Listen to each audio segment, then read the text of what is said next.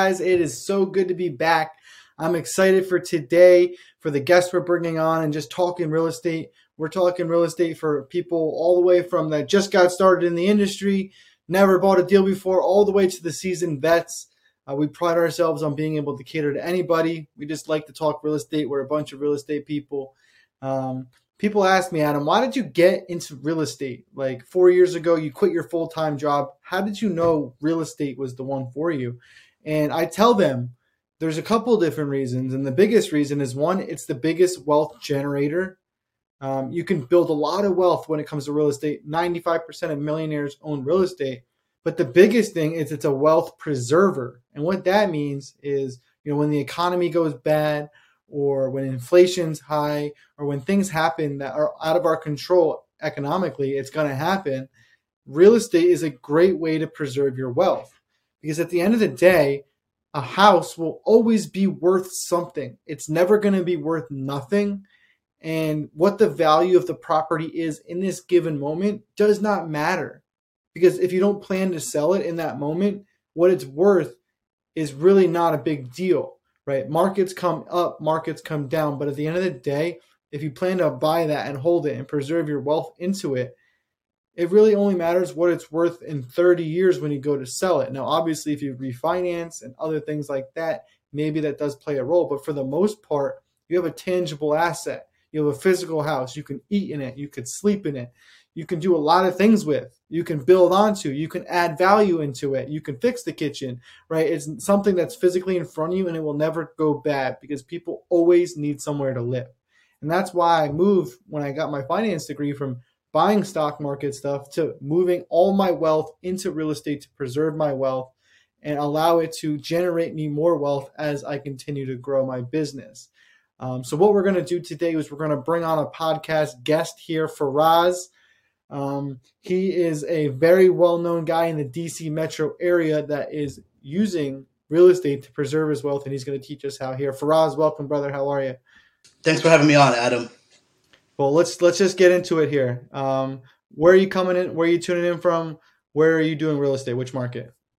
I'm broadcasting live from the DC metro area, and I have done deals in five states: Connecticut, Florida, Washington, D.C., Virginia, and Maryland. Okay. And when you say you've done deals, these are deals that you've purchased yourself, you know, deals you've brokered. What type of deals are you doing in these states? So it all started in 2004 when I bought my first house.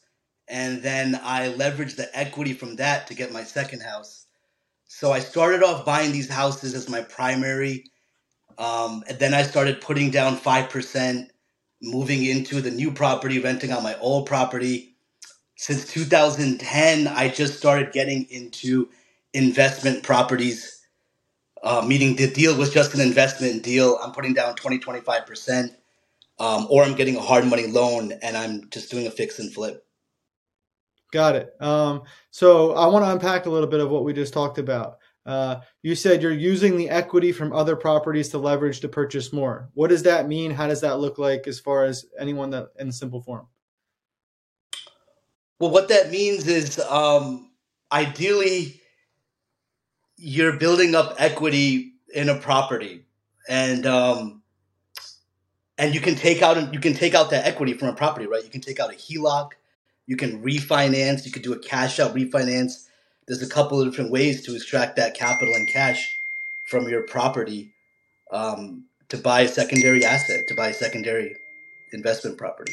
Got it. So I'm a buy and hold investor myself, and um, you know what I would do to build equity in a property is I'll buy something that's out of date, right? You'll either you could fix up the kitchen, you could fix up the bathroom, you can put some value into it and then that obviously makes the property value go up. And honestly there's sometimes in some situations where you're lucky where the value goes up with you not even having to do anything or you're paying down the loan each month which is also increasing your equity. So what you're saying is you pull that equity out and you take that and you parlay that into the next investment. So you're just um, moving from you know exponentially moving into bigger objects for most of the deals in 2008, I actually got the George Bush bailout. I don't, a lot of people uh, don't remember this, but the government, after the market crashed, they gave out $8,000 and you didn't have to pay it back. So I used that to buy a property in Manassas, Virginia at the time. And then Obama came in in 2009. He gave another $7,500. It was a government's second first time home buyer credit. So I started off in real estate, you know, with little to no money. And I grew using these first time home buyer programs from the government. And um, I mean, now Virginia is offering, like, I have a lot of friends older than me, younger than me, they're still renting. And uh, Virginia's given $15,000 as a first time home buyer credit if you're married, eight grand if you're single. Like, I'm telling people, go to VHDA, five hour course. The state of Virginia is helping people, you know, buy homes. So the government, the state governments, they're doing this all over America now, you know, and it's easier for a her, excuse me, it's easier for a first time home buyer to buy a property than someone like me. This is what I tell people because I have existing mortgage debt, right? I have a lot of mortgage debt, and the bank is going to look twice before writing me a loan than a first time home buyer.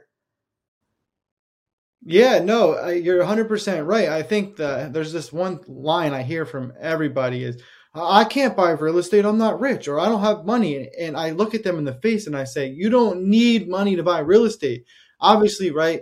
You, you need money, but you don't necessarily need as much money as you think, especially with for a first-time home buyer. You get a lot of incentives programs. Philadelphia gives away ten thousand bucks. You only have to put three and a half percent down. If you just use Google or you use some sort of resource, call a mortgage broker and just ask what you could do, what type of incentives are out there for you to buy homes. Like you said, the government was just giving you money to buy homes, and nobody's taking advantage of this. Is there? You, why do you think no one's taking advantage of that? people are uninformed. They're just really busy with their nine to fives. Um, a lot of the public just, you know, they're just not believers. And then a lot of people, they don't have good mentors. So I had a mentor in 2004, actually, a good family friend. And he's like, look, Faraz, if you want to retire rich and retire early in this country, the 30 year mortgage product is the best way to go. You don't have to buy four or five properties just buy one property, hold it all of your life. By the time you're 65, it's going to be paid off. Right? So these are a lot of concepts that a lot of people um, aren't getting. And um, and real estate, like you probably know this, Adam, real estate is not taught in high school and it's not taught in business school, kind of like personal finance. So why? You know, they want the public to rent. They want the public to not have good debts, right? So real estate for me was a wealth preservation tactic. Yeah, and, and it's funny you say that because when you look at it, banks, government sometimes, you know, you're paying twenty five hundred dollars in rent. That's okay. They're allowing you to do that, but you're not going to allow me to buy a house where my mortgage is only nine hundred, and you don't trust that I can make the monthly payment. But I'm paying. I've been paying twenty five hundred bucks a month in rent my whole life. And a lot of people don't understand when you're paying rent, you're paying someone else's mortgage, someone else is benefiting when you could be taking that equity and putting it back into your property. Eventually, when you sell it down the road, that money you put in is going to come right back out back to you. Whereas rent, you might as well light it on fire. Exactly. That's why the saying goes: whenever you're renting, you're just giving all your money, and your you know your equity and your wealth to your landlord. Yeah, no, 100%. You're just making the rich richer and you're just again, you're not holding on to any of that equity that you're putting in. Um, and then here's another thing if I can add on. We're in a time of high inflation, right? Uh, some economists like I follow would define the last 2 years in American history as hyperinflation. So during times of inflation, real assets explode. Right? We have this war going on overseas real assets are going to go up. And this year, real assets perform better than financial assets, right? You got a lot of people that lost the boat on, on Bitcoin, on crypto, on S&P, mm-hmm. NASDAQ. Tesla's down like 70, 80%. What's going on? You see, so they they kind of disenfranchise people thinking that, oh, you know, you got to put all your wealth into the stock market and then boom, they pull the rug this year on everybody. But people in real estate are okay. Like I'm okay. My friends in real estate, are doing better than ever. it's funny you say that because everybody was putting money into Bitcoin And I'm like, do you even know what you're investing in? What are you putting your money into? I don't even know. All I know is I was told that if I put my money into this thing, I'm going to become a millionaire. You don't even know what you're putting your money into. At least when you're buying real estate, you could go sit in it, you could sleep in it, you can eat in it, you could physically touch this thing, and you know what you're buying. So I I, I think just watching the sheep just all flock to whatever the, the, the news is talking about, or whatever um, that is the new fad in the moment to purchase is is just a sad sight to see. I wish more people just understand real estate will never go bad and it's really the best vehicle. That's right. Um, I want to switch gears a little bit. So you're you're uh, buying. Uh, you bought your first two properties. You used government funds to buy those properties. Where would you say now uh, where you're at? How many deals would you say you be that you buy a month? How many houses do you own? So I've been in the DC metro area uh, for some time now. Like I mentioned, the last three to four years, deal flow is getting very challenging, which is one of the reasons why in 2021 I went down to Florida to get a property down there. So, I mean, I'm looking all over the place for deals. Um, I bought properties before from auction.com. Um, I think from 2008 to 2014, every property I bought was a REO or a foreclosure.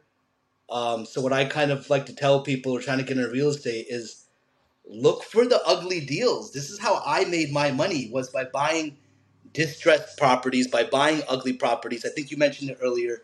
It's about fancying up the kitchen, about you know doing a nice little renovation job. Um, that's how you're going to build equity. That's um, and here's another thing, Adam, that a lot of people don't realize is that 80% of the banks in America, they only lend to real estate. They're not giving this money out for a business plan, right? Because the right the government says themselves 90% of, of businesses will fail in the first five years. So banks are giving out their money, commercial banks in particular, 80% of the money, according to an economist I follow, Michael Hudson, um, 80% of banks lend out money to real estate. So when I learned this five years ago, I'm like, I got to buy more real estate. And then I started, you know, I, I'm, I'm, all the loans I'm getting are these real estate loans, and within that is this blanket of equity, right, that builds up. Yeah, and uh, another point to that is, um, I'm not going to sit here and, and paint butterflies and roses for being a landlord. Like, don't get me wrong, we're going to dive, we're going to dive into the to the other side of this, what the risks, yep. are, what the downfalls are, because with everything you're investing in, right? Do your due diligence, know what you're doing, know what the pros and knows what the know, know what the cons are, right? You can't just jump in without knowing what what the two sides are. But for the most part, when it comes to real estate, you start cash flowing the first month if you're doing it the right way, right? You buy it for a certain price, you rent it out for a price more than the mortgages, and that is already generating profit for your business. Where, like you said, most businesses, you're not making a profit for the first six months or for the first year Real estate, on the on the other hand, you could start cash flowing day one of the purchase. And banks want fifty percent down on a business loan. A friend of mine and his wife are doctors. They're trying to open up a clinic right now in Northern Virginia. They have great credit. They probably have more cash than me because they've never owned a house before. And their bank wants fifty percent down on a hundred and fifty thousand dollar loan and you don't hear that. Like you probably never put fifty percent down on a real estate deal. Neither have I. You know, so never in my life. I, I I've put a I I bought a house outright cash, hundred percent down at one point, which is is dumb, and we can get into that why that was dumb of me. Um, but I I ended up refinancing and pulling all the cash back out uh, when I realized I should be leveraging my cash and not placing it all into one. Um, one specific asset but again you live and you learn and that's the beauty of it is you're going to learn, you're going to make mistakes, but if you're listening to professionals or people that are doing it, you can learn from their mistakes. I mean, some deals it's okay. Like I bought one property cash. I bought a property in Baltimore a couple years ago, and it was eighteen grand. So it's like I can't, I couldn't even finance that, Adam. You know what I mean? Like no one would finance that. I had to just pay cash. So um, it, it's deal specific. But yeah, I, I, mean, I'm with you. If the if the property is a hundred thousand dollars plus, I'm not paying cash for it. I'm getting financing. It's all about using other people's money. This is another fundamental and one of my keys to success is not using your own money. It's using the bank's money. Too many people are trying to sit here and save up their life savings and they just put it all and it's like it's like the saying goes you don't put all your eggs into one basket you got to stay diversified Got it. Got it. Um, if if you could give some sort of piece of advice, you know, someone's saying at home or someone's someone's listening and they're like, "Well, how am I supposed to like? How do I go out and get that first house?" I think that's the biggest hurdle for most people is just going out and buying that first one. I remember once I bought that first one, it was like a mudslide of houses. I was just like, next, buy, buy, buy, next, next. But it was that really that first one that was the hardest. What type of advice would you give to somebody on getting that first one done? I tell them to get a mentor because a mentor is absolutely, in my opinion, the fastest way to speed up your own self growth and success, right? Like a mentor, they've made all the mistakes, they have past performance, they've gone through all the experience, they find it gratifying helping others. Um, get a mentor. This is how I started. I got I had a mentor in 2004. Um, every page of my life in every industry I've been involved in, I try to surround myself, Adam, around the smartest and the best people. And that doesn't mean that I'm going to hire you or I'm going to work with you because you have a degree, right? Because we all know a lot of people with degrees that don't have jobs and they're not financially successful. So, my number one piece of advice, honestly, would be to find a mentor first because the real estate agent some of them are sharp, some of them are savvy, right? But they're transactional. The loan officer, right? He's a subject matter expert in his field, right? The contractor is the SME in his own field. So you, get a mentor, someone like yourself, and um, right, and they're going to tell you uh, like a strategy for success and what to avoid, what not to avoid, what type of property to buy. They're going to tell you, like you know, about the condition, what to stay away from etc. No, yeah, I think you're you're spot on. The um, you know, the mentor, you want to be learning from experienced people. I say like you're not gonna reach out to Michael Jordan for anything other than to teach you how to play basketball, right? That's what he does. He plays basketball. Why would you not learn from someone who's out in the field doing it? It's the same exact thing. You want to learn from the experienced people. Uh, and I think a lot of people kind of take that mentor thing just a too like too literal. Like they'll start calling people saying, "Hey, can you be my mentor? Hey, can you be?" My... And it's not. It's not. It's not always that way. Is find someone who has knowledge, knows what they're doing, has success, and figure out a way you can give value to them. And in return, they have no problem sharing their secrets. They have no problem sharing anything that they can do to help you, uh, whether it's you do cold calls for them or you canvass the streets, you do anything, you find someone where you could bring your value or your time and you could help them accomplish something and in return have them teach you along the way. And that's not doesn't have to be a literal hey be my mentor. Sure i'll be your mentor type conversation. Um, awesome. I want to know about uh, one of your uh, specific deals you're working on now. Uh, any deals you have under contract or deals you just purchased uh, just bought recently I just sold a property in Florida recently. How did that work? You bought it uh, how long ago? I bought it in 2021. Okay. And I got a hard money loan on that. I put down 10%. I closed in 13 days. Um, so the last couple of deals I've been doing, they're hard money deals. So this is a single family house I ended up purchasing in Tampa in 2021. Can we just uh, can you just dive a little bit deeper on what exactly you mean when you say hard money? So hard money.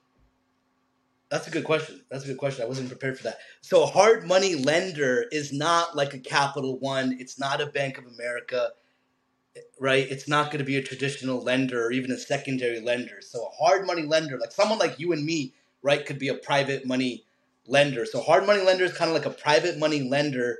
They're making these exogenous loans. They're going to charge you a little bit higher interest rate, but they're not looking at your taxes. They're not looking at your income. I swear to God, I tell people this on the street and they, they don't believe me. So a hard money lender, they want to know about your experience, right? So I'm a hard money lender. I'm going to Adam. Adam wants to borrow this money. And I'm just vetting Adam's experience, right? Or, or, my experience. So the hard money lender wants to see your past performance. They want to see how many fix and flips you've done. They want to see how many rental properties you've had. They want to see like five to 10 property deals in the last four to five years. And the benefit of a hard money lender is they can, uh, excuse me, they can close quickly. They close with cash, and you're essentially in a loan agreement.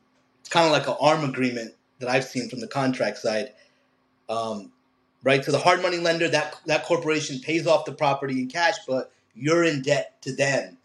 And the rates are between like eight to twelve percent, right? Depending on your credit score and your experience and the market you're in. And that'll get you in the deal. I mean, that'll get you through the door. Um, in 2020, in Fort Washington, I flipped a house, and in two weeks, they closed. There was the first hard money lender that I worked with and I found it fascinating, Adam, because you know sometimes it takes two months to close the deal if you're going through a boring bank, right, or traditional bank. Sometimes it'll take 45 days, right? Sometimes the deal will blow up in your face a day before closing, right? Because uh, your credit's not this, your income's not that, your DTI is too high. Hard money, if the numbers are right, if they can see that you're going to make money and that renovation is accurate they're going to give you the loan. Another one of the big benefits, Adam, about a hard money lender is there's something called a construction drawback. And I just learned this in the last two to three years, right? Like I've been in real estate since 2004. So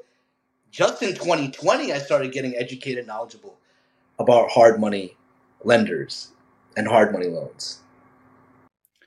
Yeah, I think, uh, you know, the important thing that, that people should know as well is uh, hard money, when we say experience, most of them really only look for two to three projects you've done. They're not looking for you to be, you know, Bill Gates and Jeff Bezos or Warren Buffett's of the world, Donald Trump developers. They're not looking for that type of experience. They want to just see that you've done two to three projects, sometimes even one, and for them that that's that's good for them. The other thing that uh, is is good to talk about is finding a, a lender, a hard money lender that's you know asset based lending which is they're not even really looking as much on the experience because it's like one of those things the double-edged sword is you want me to get experience you won't give me a loan unless i have experience but i can't get experience unless someone gives me a shot. And it's the same thing. Well if you find a really really good asset there are some hard money lenders that i've found that will base that will lend based on the asset. Let's say for example you're buying a house for 50 grand and it's worth 250 grand for a lender that's amazing they only have to lend $50,000 on a property worth $250,000. Let's say you default and don't pay the bank. Now they have a $250,000 property that they only lent $50,000 on. And sometimes that might just get your foot in the door as well. But I think just the overall uh, message is is building relationships, building relationships from the ground up, not just with your contractors, your construction workers, with your banks, with your lenders, right? Showing up in person, finding that person you can have a face to face, build that relationship with. They become comfortable with you, you become comfortable with them. Because the more comfortable they are with you, the less risky that they make that you feel to them, and the more willing they are to lend you that money. Do you use the same hard money lenders for every single transaction you do? Do you shop around for the best rates? What is what is your input on that? I've done two hard money deals so far. They've been with different lenders. Um, the first deal was in Maryland. It was with a, local lender here, and then the second deal was in the second hard money deal was in Florida. That lender was actually based out of New York. Uh, one of my financial advisors recommended. I mean, like I have a Rolodex now of these 40, 50 hard money lenders because I go to all these REI meetups up and down the East Coast. And um, next year, I'm actually thinking about taking a break, Adam, from the fix and flip game and becoming a private money lender myself. Like I've made a couple of small loans in the past, and the beautiful part about is is that I can charge fifteen to twenty five percent on that loan. Right now, you can with interest rates. You're not going to get cheaper than that right now. I just bought a house. I paid. I'm fourteen and a quarter. So, and that's a private lender. 14 and a quarter I just paid, which again, it was convenient, no doc loans. They're not looking at my tax returns. They're not looking at anything other than what assets I have and what my experience looks like. But again, that's something that didn't come overnight. I took me being in the year, you know, the game a couple years to finally build that relationship with this person. Um, I want to dive deeper because we did start on it. I want to dive deeper on this Florida project you you purchased. So you're buying a house. This is in Tampa, which by by the way is a super hot, um, super hot market. One of my biggest deals to date is in Tampa. It's the number one appreciating city. I think behind Austin, Texas. I think it might be number two in the United States, followed by Raleigh and Charlotte area. Um, so Tampa is a huge area of Florida. Um, so you purchased the property with a hard money loan. What did that look like? I just want to dive into the numbers. Purchase price. Purchase price was around 140. Okay, and you had to put 10% down, so you had to put $14,000 out of your pocket.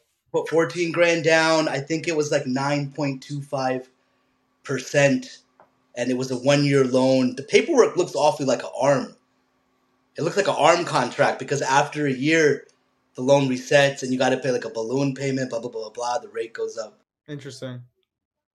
Um, and you're borrowing the $140,000 you said for one year. You put down $14,000. Uh, you're making payments every single month, interest only, or are you also paying down on that principal of the 140,000?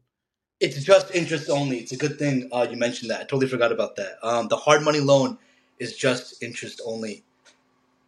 Um, yeah, and I just paid interest, and um, and I actually didn't have to make my first payment, Adam, with this last hard money deal in Florida, um, till three months after origination. Wow. They Was gave me they any they prepayment me, penalty. No prepayment penalty. Okay, awesome. Yeah, I mean that's um, for the first three months you're getting lent this money, right? Let's say you're a fix and flipper. Um, if you can get the project done in two months and sell it on the third month, right? You're really missing out on all that interest that you you would have been having to pay, and then you can sell the property when you fix and flip it to be able to pay back that loan. And now the hard money lenders, they're better terms than I got a year or two ago. You probably know what the terms are now. You don't even have to make the mortgage payments till once you go to settlement and you sell the property. so I'm probably going to use a new hard money lender for my next fix and flip deal because of you know they're given those terms that you know number one and number two hard money lender never issued me. And and that's the thing about it, right? So I'm happy you said that. Is hard money lenders, I hate to say it, but they're like flies on shit, right? There's a multitude of lenders in the world. They you they're like real estate agents. They you ring a you ring a bell, you scream agent in public, and you got a hundred people chasing after you. Um, and I want just people to know that it's the same thing with hard money lender. People are like, oh, how do I find one of these things? Like it's the hardest thing to find. No, they will find you if you need a hard money lender. I can give you hundreds and hundreds of people that would reach out to you if you ever made an inquiry. So it's one of those things you got to feel like they need you more than you need them. And feel free to shop around and find ones that are going to give you the better rates or they're going to work with you in the best type of way. So I just want to make sure that that's known that uh, it's something important. Um, all right, so you bought it for 140. What was your exit strategy or what was your strategy with the specific building? You have 1 year till you have to pay that $140,000 back. What are you doing in that year and what does that look like? All right, so this was actually my most challenging deal. The property in Tampa, Florida, and I'll tell everybody why. I fixed up the property, I renovated it, and it was on the market for 3 weeks and I got a stop work order from the government. Mm. I got a stop work order from the city of Tampa, their building department, because I did not apply for any permits.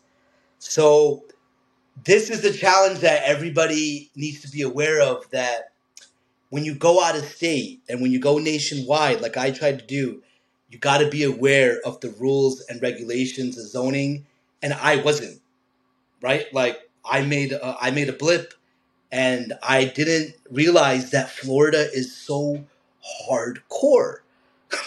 so once I started spending time down there, I started learning that you got to get a permit for every damn thing, Adam. And what I did and what set it off was it was a little two by uh, two by two deck and a little garage port that costed like six hundred dollars. So they uh, flagged me as um, having a structural renovation and I ended up taking a haircut on that deal. Long story short, it took me seven months to get that damn permit. And I have a lot of negative and bad things to say about those people, but I'm not going to say that anything uh, today. I'm just kidding. But um, it was really challenging. It's cha- it, it was it, like I learned now how to do business in real estate in Florida. It's not like New England. It's not like DC, Maryland, Virginia. Um, they're sticklers about private property rights down there. They want everything done to code. And when I went down there, spent time down there, I started, you know, talking to other real estate investors, and they're like, Faraz, the code in DC, where you know you live, is completely opposite of the code in Tampa, Florida. and what they meant was, up where I live here in DC, you buy something old, put a little money into it, put it back on the market. That's my strategy. That's how I was successful doing these real estate deals.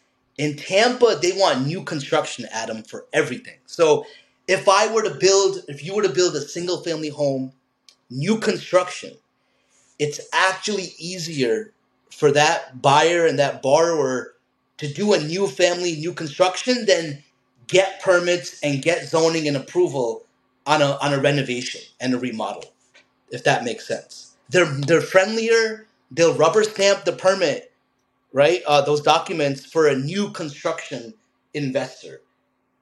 So, um, you know, I jumped the gun, you know, you know, th- thinking that, um, you know, I'm going to hit a home run on that Florida deal, you know, and it also wasn't the best location. I learned, you know, later, um, and there was a what's called functional obsolescence. The layout was kind of retarded and I should have demoed out this, this kitchen wall, yada yada yada. I didn't do that. You know what I mean? Um, but that's kind of what I got myself involved in in Florida, and um, all of this has been a lessons learned. Right? Every every deal, every incident, right, is lessons learned. Um, so now I know how to do things the right way. Next time I go out there, try to flip a house in Florida. Yeah, no, I think the, the key takeaways from that is you know not not all markets are built the same right? The way we do things in Philly, the way you think you do things in, in, in DC Metro, the way they do it in Tampa. Because I've done deals down in Tampa, and for me, I thought you know I could just go from Philadelphia down to Tampa as well, and it'd be just as easy, right? I'm in the Sunshine State. It's going to be hot. It's going to be warm all year round. There's not going to be any winter downfall in the market. But you know, news to me is that just because you know real estate investing is the same it's not actually the same when it comes to different areas. You got to know the caveats of that specific market, right? In Florida, I didn't know that a lot of people take that sunroom, quote unquote sunroom, and turn it into a bedroom. That's like yep. the thing to do there. Yeah. in Pennsylvania, right? In Philadelphia specifically, we are built on houses with five foot deep basements, four foot basements. So when you're going down to into a basement, you're you're ducking down for whatever reason. I don't know if the people that built the houses were small or what this what the situation was. Yeah. But as an investor, you need to know if you're buying a house in Philly, the the the, the depth and how deep that basement is can be the difference between uh, a ninety thousand and a hundred thousand dollar rehab. That's a ten thousand dollar. If you got to dig it, redig it, and then repour a new slab, that's ten grand. So measuring how deep the basement is is something that you need to know here in Philly not in Florida because most Florida houses don't have basements. Again, yep. You look at that sunroom and convert that into a fourth bedroom usually. Um, so again, each market is different. And the way to learn, again, is by following the people that are doing it or learning through mistake. That's what happens as a human, right? We make mistakes. Hopefully, we don't make that same mistake twice. We learn from it, and that makes us better as investors. You can't expect to be the best investor overnight. And you just said the buzzword a minute ago and that was local. All real estate, like they say, is local. All real estate is local. And I learned that the hard way. You know, I thought that I could apply this successful concept in New England down south.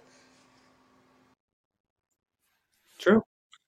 I wanna, I wanna, I wanna uh, have a little healthy conversation around. Um, you said fixing and flipping is, you'd say, is your main uh, source of real estate investing.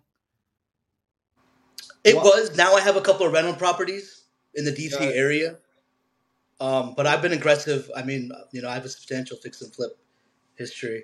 Why why exactly do you pick fix and flip? And the reason I ask is because I, I think personally fixing and flipping is uh, for me just the least favorable in my mind. One, because there's a lot of risk involved.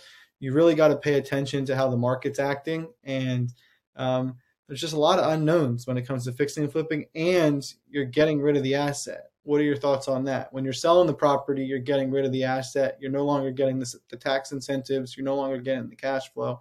You're really just getting rid of it. You're making a fat lump sum, but you're going to pay capital gains on that. So why? You're absolutely that, right. So it's a high why, risk. Why do you prefer that? It's a high risk affair. I think um, fixing and flipping is definitely high risk. I learned over the years the reason why I got into it and I was attracted to it because I had good credit and I had a nine to five job and I could get qualified on these loans. So that's why I got attracted into fixing and flipping. And you know how America is, right? Like they'll let you buy anything in this country, you know, but selling it, right, is another problem. That's a whole other model and, and concept. So I got I got you know interested in in real estate investing through the fix and flip model because it was easy for me to finance. I'll be honest with you guys. It was like the banks were just, you know, willing to underwrite these loans. They're looking for someone, if you have a job and you have good credit, then you have 50% of your work already done. Like real estate's more challenging if you're coming from the outside without any income and with shitty credit, right? So if you have some type of nine to five, you got some way decent credit, decent savings, um, you're more than 50% there. Fair enough. Opinion. Fair enough. And uh, I asked because me and me and uh, Fix and Flippers, we have like this healthy this healthy relationship where we where we butt heads a little bit because you know I before I became a buy and hold investor, I was a, a big time wholesaler, right? I was wholesaling. You know, I've wholesaled over 250 homes here in Philadelphia. You know, I've wholesaled a lot down in Tampa, Florida. And for me, and whole, fix and flippers look at me. Uh, for those that don't know what wholesaling is, is you're just flipping a real estate contract. So you're putting it under contract for a price, and you're flipping the contract before you ever actually close on the property. So you never have to purchase the property, and you're just flipping the the property in its as is condition to an investor for more money than you found it for. And uh, so I did a deal down in Tampa, Florida, actually my biggest deal to date, and um, I made 190,000 on the assignment fee and the fixer and flipper made less than me and he looked at me and he said, "Hey, how could this be that you didn't take any risk, you put down no money um, and in 30 days you had $190,000 not taxed as capital gains and I'm over here sweat sweat and knees deep in a rehab project." Yep. Yep. So we didn't even talk about wholesaling. I've actually done a couple of wholesale deals, and it's my funny because I'm sorry. Say that again. I said wholesaling is my favorite thing to talk about. Yeah, so wholesaling is great for newbies and rookie investors because you don't need a lot of capital. It's actually great you brought up wholesaling because that's great for people that are just trying to enter real estate. They don't have to take on the risk of managing, maintaining, paying for all the right maintenance costs of the property. Um, so I actually, my first wholesale deal was funny. If I can share the story, sure. I was trying to buy the house to live in it, and I realized that. So I was under contract. I thought it was going to take 40, 50,000.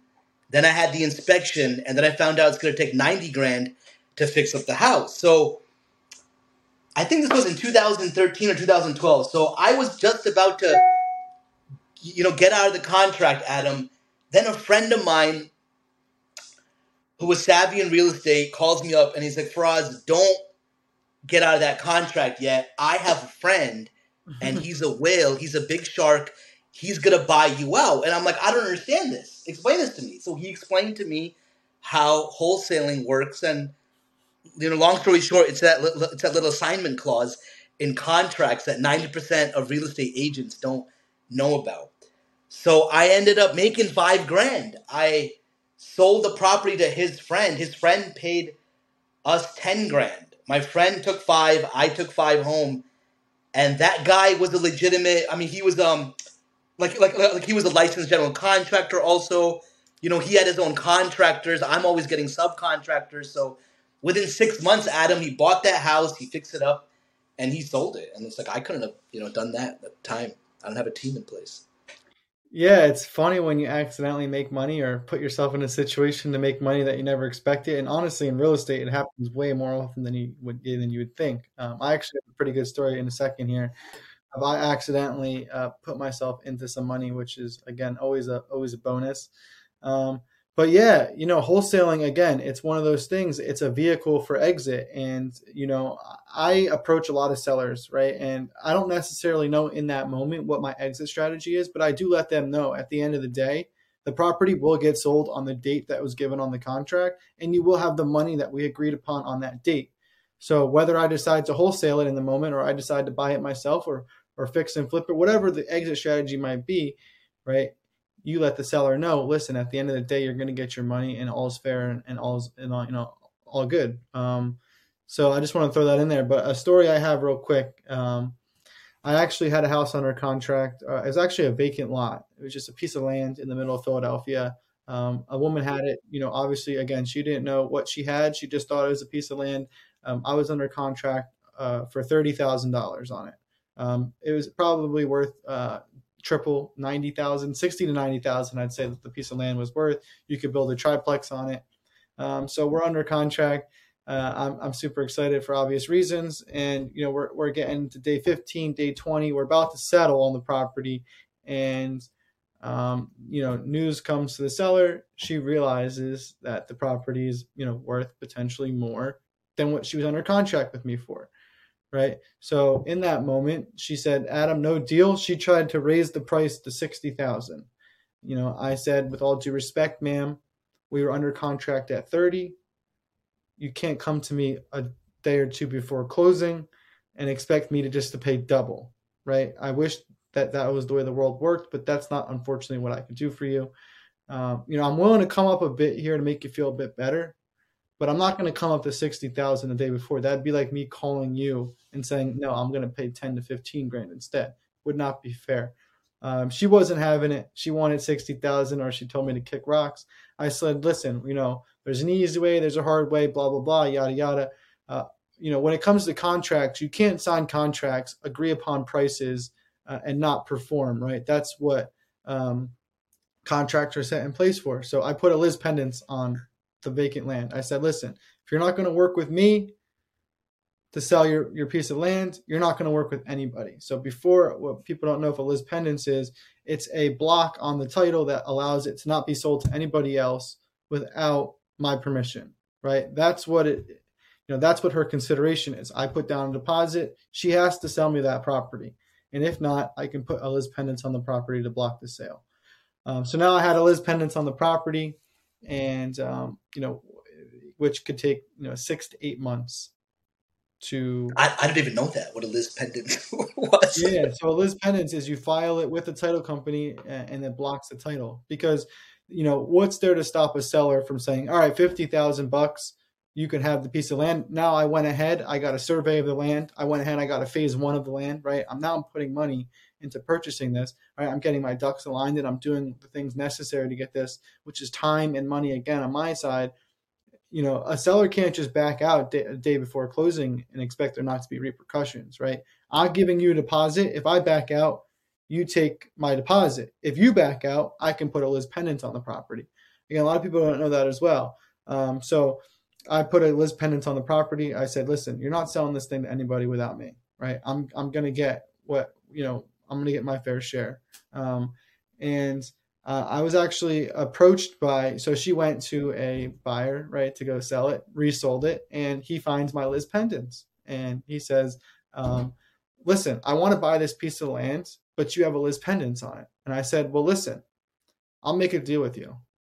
You can either fight me in court to get that lis pendens removed, which is going to cost you a lot of time and a lot of money, or you can give me $25,000 right now and I'll remove the lis pendens.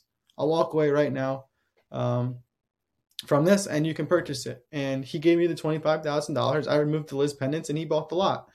Um, again, at this point, I didn't buy the property. I never owned any ownership of the property. I didn't even know that this lis pendens was worth value, but me just slapping a lis pendens, which is uh, 15 minutes of worth of paperwork, ended up making me $25,000. So uh, just to show that there's so many different ways in this real estate game to make money if you're creative and if you're educated um, on different things uh, involved with real estate, you could really change the game for yourself. Um, awesome. So, where are we at now? What's what's for the future? Um, I just want to start off with what is what are you doing now in your business that you weren't necessarily doing when you first got started? Is there any systems you put in place to kind of make uh, finding deals quicker or faster, or alleviating some of the hard work you had to do in the first couple years? Is there any systems in place you, you do now? Ah, oh, systems. That's a good question. I mean, I'm learning more that relationships are really vital and really important. Um, and what else um, have I learned now versus I started? I guess getting more estimates from contractors. Like I used to just go with the first or second estimate, but now, like I'm trying to build a fence outside my property right now, and I've gotten 15 estimates, Adam. And you know what I learned through each of those estimates? I learned something different that another contractor didn't mention and was talking about. I thought fences were so basic and boring. There's so much. There's so much involved, right? Just to that. So, um, I mean, right now I'm learning um, just to go to more REI meetups. I guess I, I wasn't doing that, you know, 15 years ago. Now I'm doing that. I'm going to more REI meetups. Um, just networking, just you know, networking, getting to know people. Um, you know, um, I'm trying to get into a JV deal probably next year, so I can focus on other things. Like you know, traditionally, you know, I'm the CEO or like I'm the the manager of the property, and I hate managing properties. You know, managing properties sucks. Like I'll say it, like you know, managing it's that dirty side, right? It's the unattractive side, uh, managing toilets and tenants. So next year, I'm probably going to hire a property manager, give him eight, 10% of the rent, and that way I can focus on building more inventory and getting more properties. And um, I think that prices are going to go down more, um, but that doesn't necessarily mean for people that are listening that now is not the time to buy. Because if you're renting, we're still in a high inflation environment, rents go up, right? One of the reasons why you probably bought in Tampa and I did too is because they actually had the highest amount of rental inflation in America. I think the rents went up like 16 to 20%, something ballistic over the last two years, compounded. Yeah, you you, uh, you know how many friends I have or people I know that got that letter in the mail from their landlord saying we're we're going to increase your rent by 20 to 30 to 40 percent and it's just like during covid it was you know people couldn't rent houses to save their lives for a little bit because nobody wanted to leave their house nobody was moving and then as soon as that bubble bursted right the real estate market took off and once that was over with, rents tripled, doubled. People were living in places that they weren't living before, right? Because you could live in Florida and work a New York City job. Everything was, you know, through Skype or through uh, uh, an online platform. So a lot of people are moving to these areas, increasing the rental values, leaving New York City, taking the money with them. Yep, yep. And I don't mean to deviate, but you see, this year, a lot of people don't understand how the Federal Reserve works or monetary policy works. And what's going on is they're coming after everybody now. They're trying to destroy wealth. Like this isn't a coincidence how real estate prices have blown up and rent prices are have blown up. Like like they're trying to create a rentier economy out of Americans.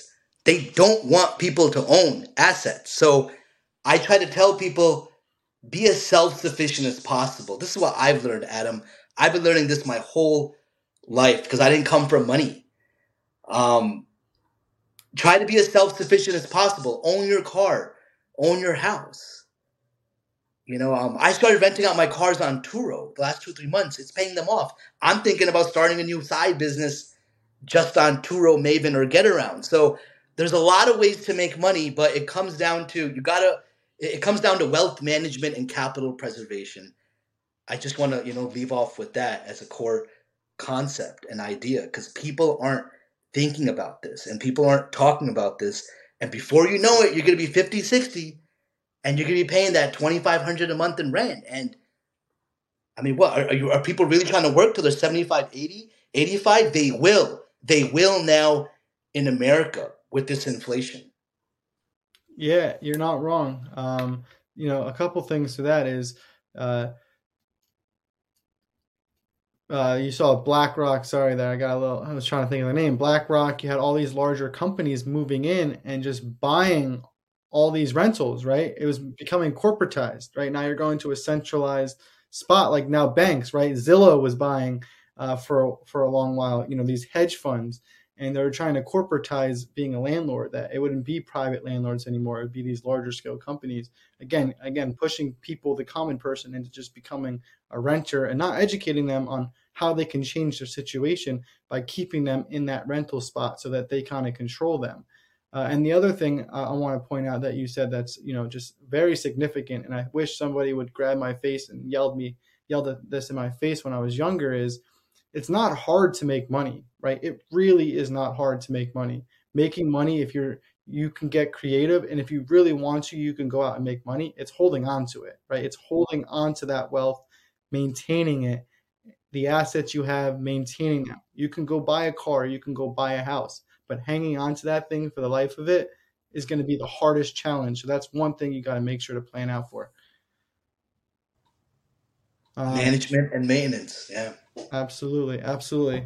All right, Faraz. So we have our final question here before we wrap up. It is sponsored to us by the Asset Estate Discord, which, for those that don't know, is a learning environment uh, where we're teaching people how to do wholesaling, fix and flip, um, Airbnb, Airbnb arbitrage, all the different vehicles you can utilize uh, to become uh, a real estate professional, as well as it's a great way to network. It's a community based environment where you're learning from other people, you're meeting other people that are learning just like you, and it's all online, which is uh, special because when I first got into it, I know you mentioned before, you're going to these real estate meetups. There's only so many people you can meet in your given area in real estate, and what you know this new online discord community has allowed me to do is meet people like you in the dc area which i would have never met at a meetup and meet people all across the world.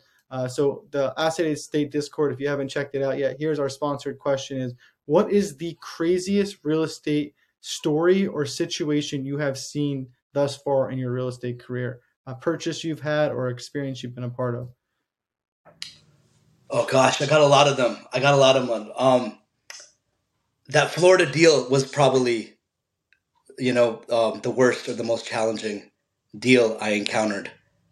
Um, dealing with the government, trying to get a permit, it was like, it was like going to, it was like dealing with the mafia. I actually called them the mafia because they had twelve people on my permit application. There are the dozen people on the inspection part. So that was the worst deal. I mean, I've had all types of things happen on these properties, Adam. I've had a contractor fall through the roof before and threatened to sue me. I had two bozos outside cutting um, the grass one time.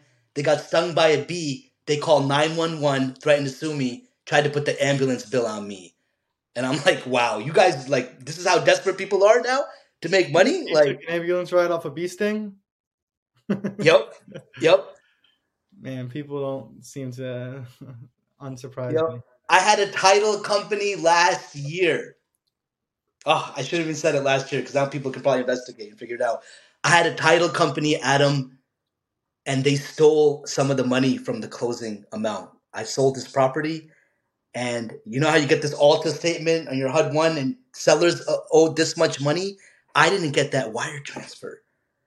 It took me three weeks to get my money back, to get them to pay me the rest of the funds. I had to threaten to call the Washington Post and it wasn't until I got a freaking property attorney involved they released the money to me. And this title company has five offices here in the DC metro area. And so it's like interesting. I'm surprised. Title companies are yep. very regulated and yep. they have a lot of eyes on them. I'm surprised with five offices they're they're holding back funds from uh, Yep.